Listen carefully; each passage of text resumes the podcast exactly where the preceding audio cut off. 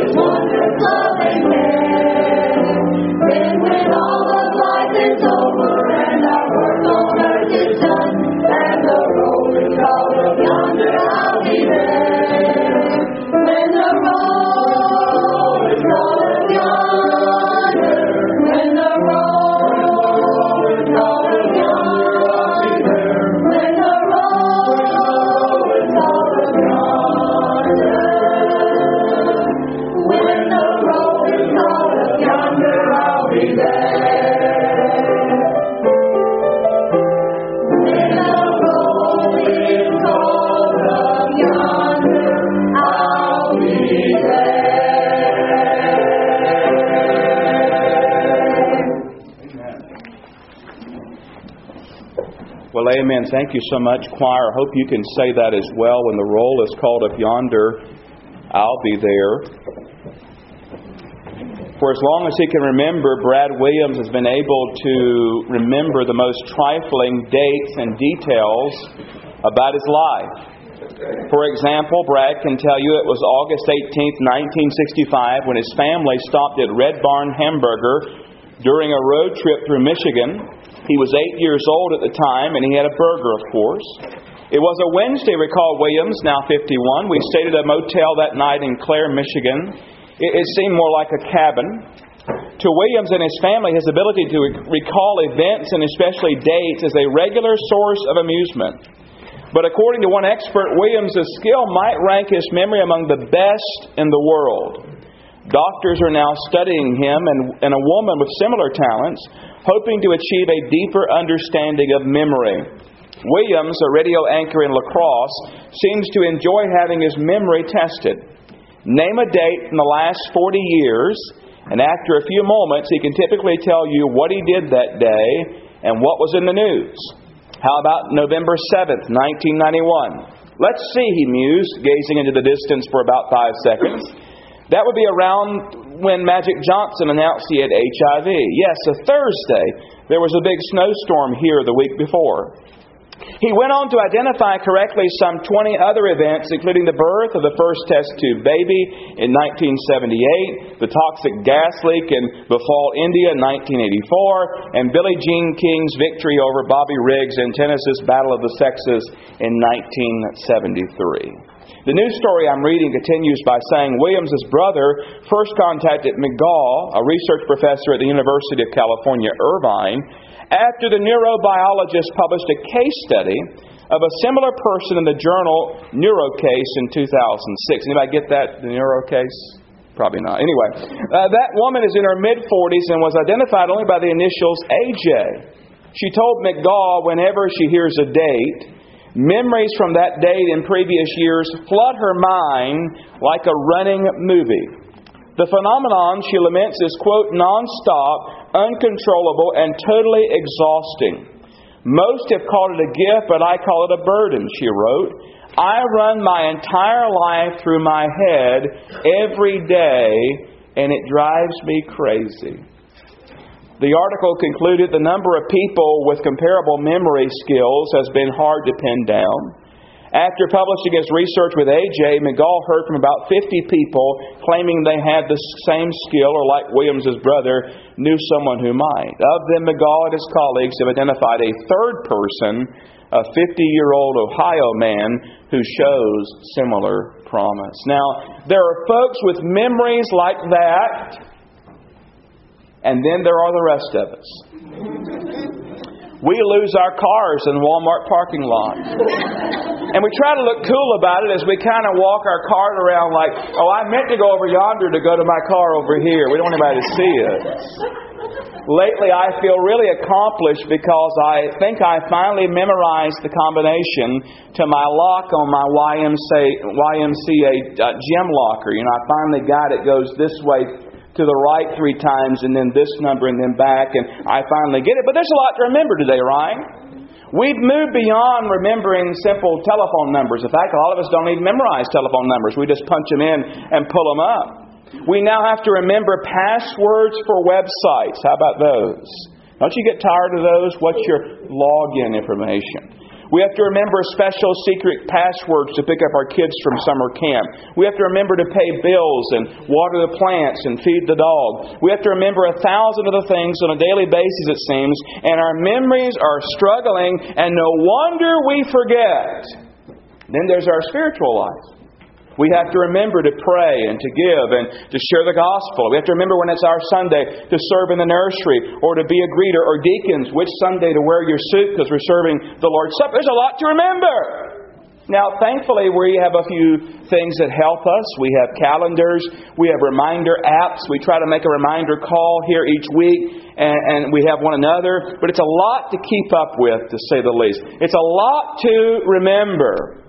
Maybe you think, well, preacher, what's the deal with all the talk about memory today? Well, I really don't remember. Uh, no, in all honesty, it's because the Lord has some things He wants us to remember.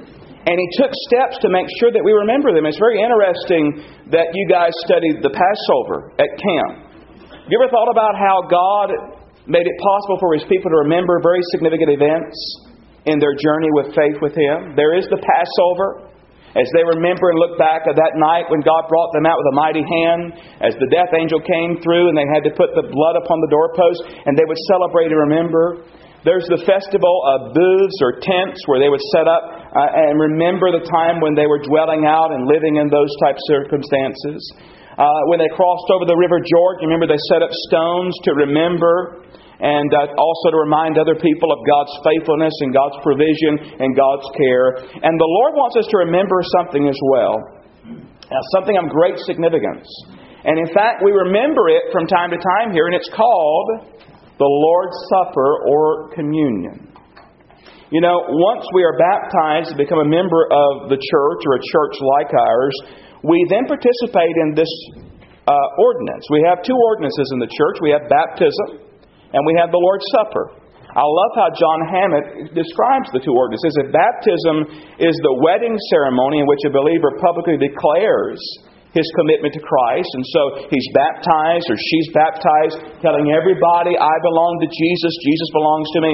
If that's like a wedding ceremony, he said the Lord's Supper is like an anniversary celebration where the wedding vows are renewed. And time after time, remember that time where we met the Lord Jesus Christ. And what I want to do in our few moments together today before we celebrate the Lord's Supper is I want to kind of give a refresher course on what we're doing here. Now, you all know what a refresher course is, right? You learn some material, you know about a subject. Perhaps you've been doing that for many, many years, but you have to go back and take a refresher course where you spend some time going over the basics and sharpening your skills. I've been preaching, I guess, now for 22 years, and yet I still study preaching. I still read books on it. I still read magazines or attend seminars or classes or whatever. I still want to listen to other people preach. I still want to sharpen my skills. And many of you here have celebrated the Lord's Supper for years. Maybe you've been a Christian for 50 years and you've been celebrating the Lord's Supper faithfully for 50 years. But it's good to have a refresher course. And then maybe some today. Maybe this is your first time. You, you've been saved, you've been recently baptized and joined the church, and maybe this is the very first time you're going to celebrate the Lord's Supper today. And it's an exciting time. It's good for you to have a review as well. So I want to just ask some questions, give some Bible answers, and then we'll celebrate the Lord's Supper. If you have your Bibles, look in 1 Corinthians chapter 11, please. I just want to read us this very short passage, 1 Corinthians chapter 11, and we're going to ask and answer four questions and then we'll celebrate together the Lord's Supper. 1 Corinthians chapter 11, beginning at verse 23. There's a lot here we could talk about, but for the sake of our time today, we're going to focus on verses 23 through 26. Paul, writing to the Corinthians, says in 1 Corinthians 11:23, "For I received from the Lord that which I also delivered to you, that the Lord Jesus, on the same night in which he was betrayed, took bread, and when he had given thanks, he broke it and said, Take, eat. This is my body, which is broken for you. Do this in remembrance of me. In the same manner, he also took the cup after supper, saying, This cup is the new covenant in my blood. This do as often as you drink it in remembrance of me. For as often as you eat this bread and drink this cup, you proclaim the Lord's death till he comes. Four questions, biblical answers. Number one, here's the question Why do we celebrate the Lord's Supper? Why do we celebrate the Lord's Supper? Now, I want you to imagine someone who comes to a service like this who's never been inside of a church before. They don't know anything about hymns, about the Bible, about Jesus. They come to a service like this, and it's a Sunday where we're celebrating the Lord's Supper. Now, what do you think that person is thinking? Do you think perhaps they're looking at us and saying, What is the deal with this juice and the bread. Why are these fancy plates up here? Why are they doing this? Why are all the men wearing suits that are serving it? Why is everybody so reverent? What is the deal about this juice and this bread? Well, let me give you the short answer first of all. Jesus started this. Jesus started this. He's the one who served the first Lord's Supper, and He told us to keep on doing it. And we know that Paul says in this passage in verse 23 what? He received this from the Lord. He delivered to us uh, this message from the Lord. On the same night he was betrayed. He's about to go to the cross. On that very same night, he took the bread and cup and gave it to his disciples. We can go back to some of the other Gospels and read about that night and what Jesus did there in the upper room as he celebrated the Lord's Supper, the Passover. And, and, and here, verse 26 tells us this is more than just a one time event. It's implied there. It says, For as often as you eat this bread and drink this cup. So, in other words, listen, this is not just a one time deal. As often as you do it, you do proclaim the Lord's death till he comes. So, we know why we celebrate because Jesus started it and Jesus told us to keep it going. But here's another question What do we celebrate at the Lord's Supper? So we know why we're doing it. Jesus started it.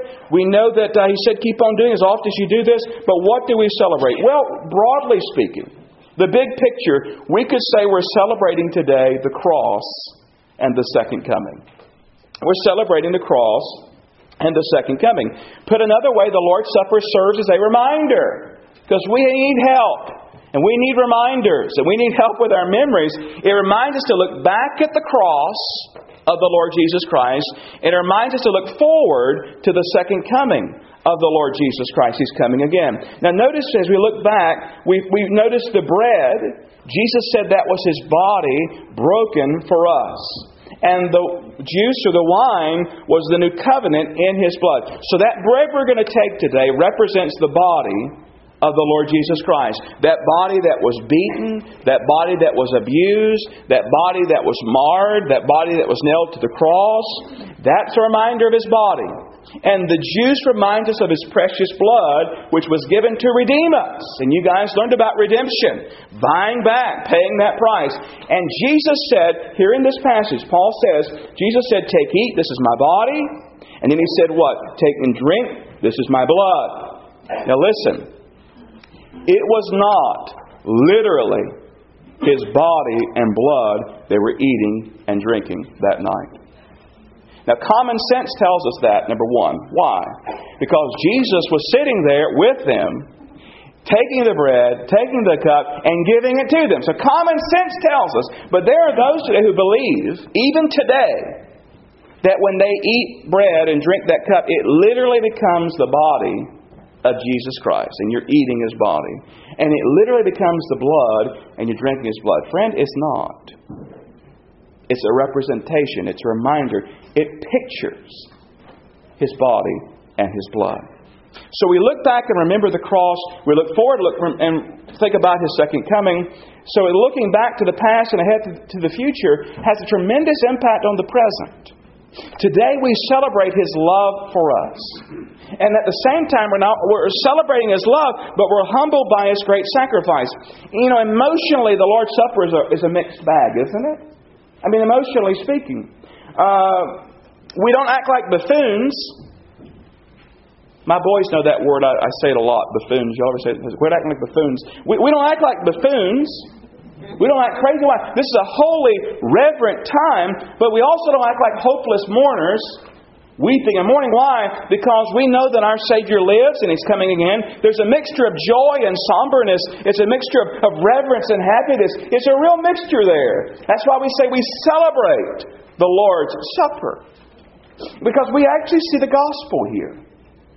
Because we know that the, the, the blood is represented in that juice and the body is represented in the bread. But he says what? He says, as often as you do this, you proclaim the Lord's death till he comes. That is, he's alive. And he's coming back. And so the Lord's Supper really is a picture of the gospel, the death, burial, and resurrection of Jesus Christ. And He's alive and He's coming again. And so we're humbled by His sacrifice. We're humbled by His love, but we're also rejoicing in His victory and rejoicing in the fact that He's coming back. And as often as we do this, we show the Lord's death till He comes. It's also a reminder of our unity, the fact that we are one in Christ. And we come together in unity and harmony as we celebrate Jesus Christ. So we know why we celebrate, we know what we're celebrating. Well, here's another question when do we celebrate the Lord's Supper? You say, well, as soon as you're done preaching, right? But in reality, looking at the early church, it seems that they celebrated the Lord's Supper every day. John MacArthur said this, and I'll give you the scripture in a moment that he's basing this on. I'm convinced that the early church celebrated the Lord's table on a daily basis. In fact, it is not unlikely that they may have had communion with every meal they ate. It was common in those days for fellowship to revolve around a table as people ate together. The host simply sat down, took a piece of bread, broke it, and that act initiated the meal. Later in the life of the church, the frequency of sharing a meal with communion had been reduced to a weekly pattern. I'll give you the scripture again in a moment. When the church met together on the first day of the week, they would have a fellowship meal and communion followed by a sermon.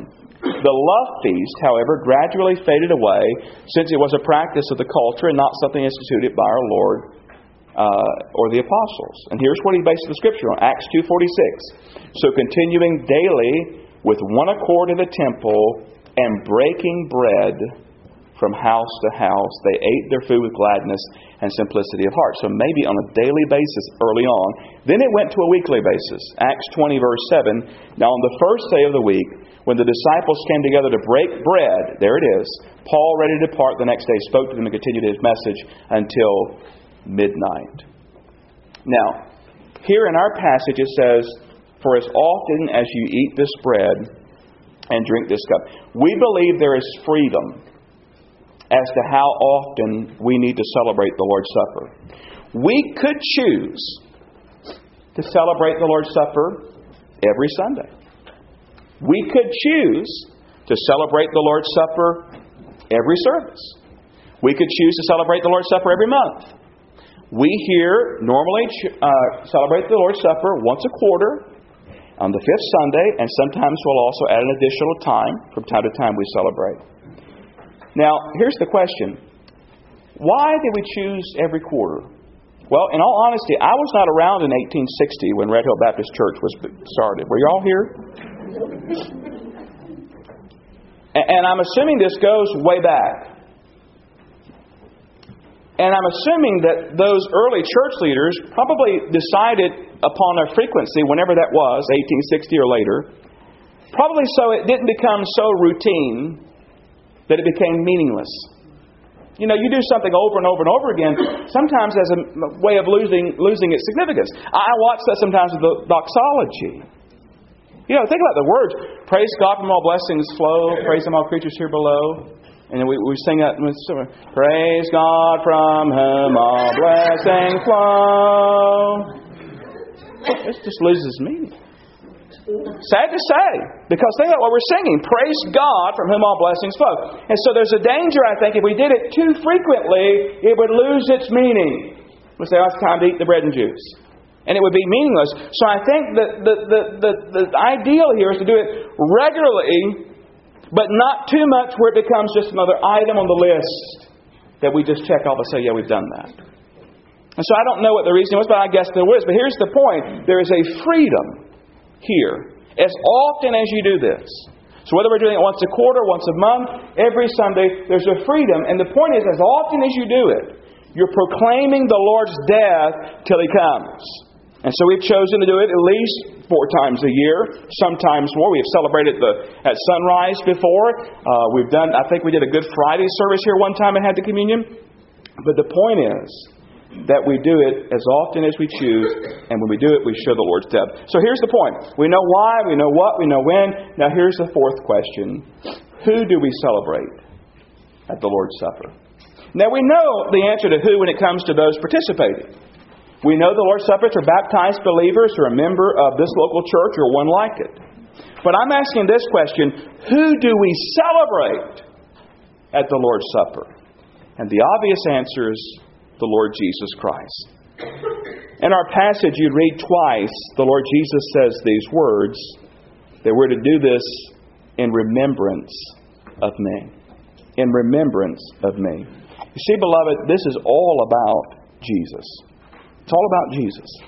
Today, as we take this bread and we drink this juice, we're remembering Jesus. And as we do it, we do it humbly, with humility. We do it with reverence. This is a holy moment. We do it with awe and wonder to think about how much God loves us and sending Christ to die for us. We do it as an act of worship, exalting Him and praising Him. And beloved, we do it with a heart of gratefulness, thankfulness. Thank you, Jesus, for dying for me. You see, this special time helps us to focus on Jesus Christ for, for just a few moments, know, we talked about in Sunday school, we're swimming in information.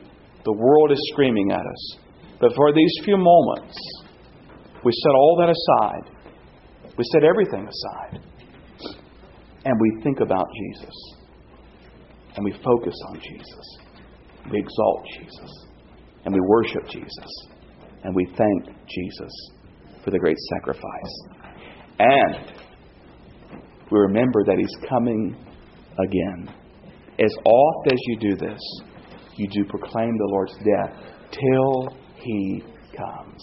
Even so, come, Lord Jesus. And so today we want to do this in remembrance of Jesus.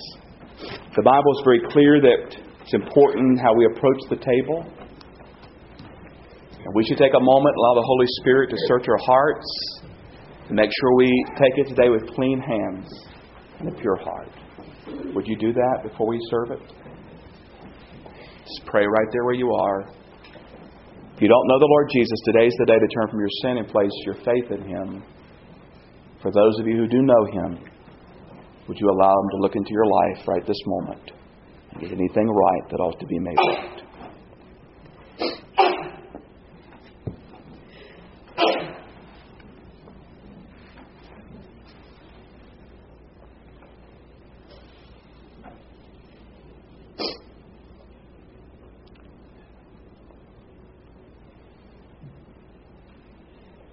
Now, Father, we thank you for this special time of remembering our Savior and Lord, Jesus Christ. We do this in remembrance of Him today. We do it with joy and gratefulness and humility as we realize just how much you loved us. Thank you, Lord Jesus, for voluntarily and willingly giving your life for us, shedding your blood for us. And thank you that you rose again victorious in power, and you're coming again. Even so, come, Lord Jesus. We pray this in your holy name.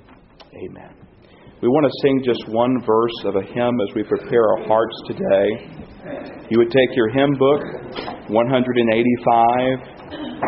Jesus, what a friend for sinners.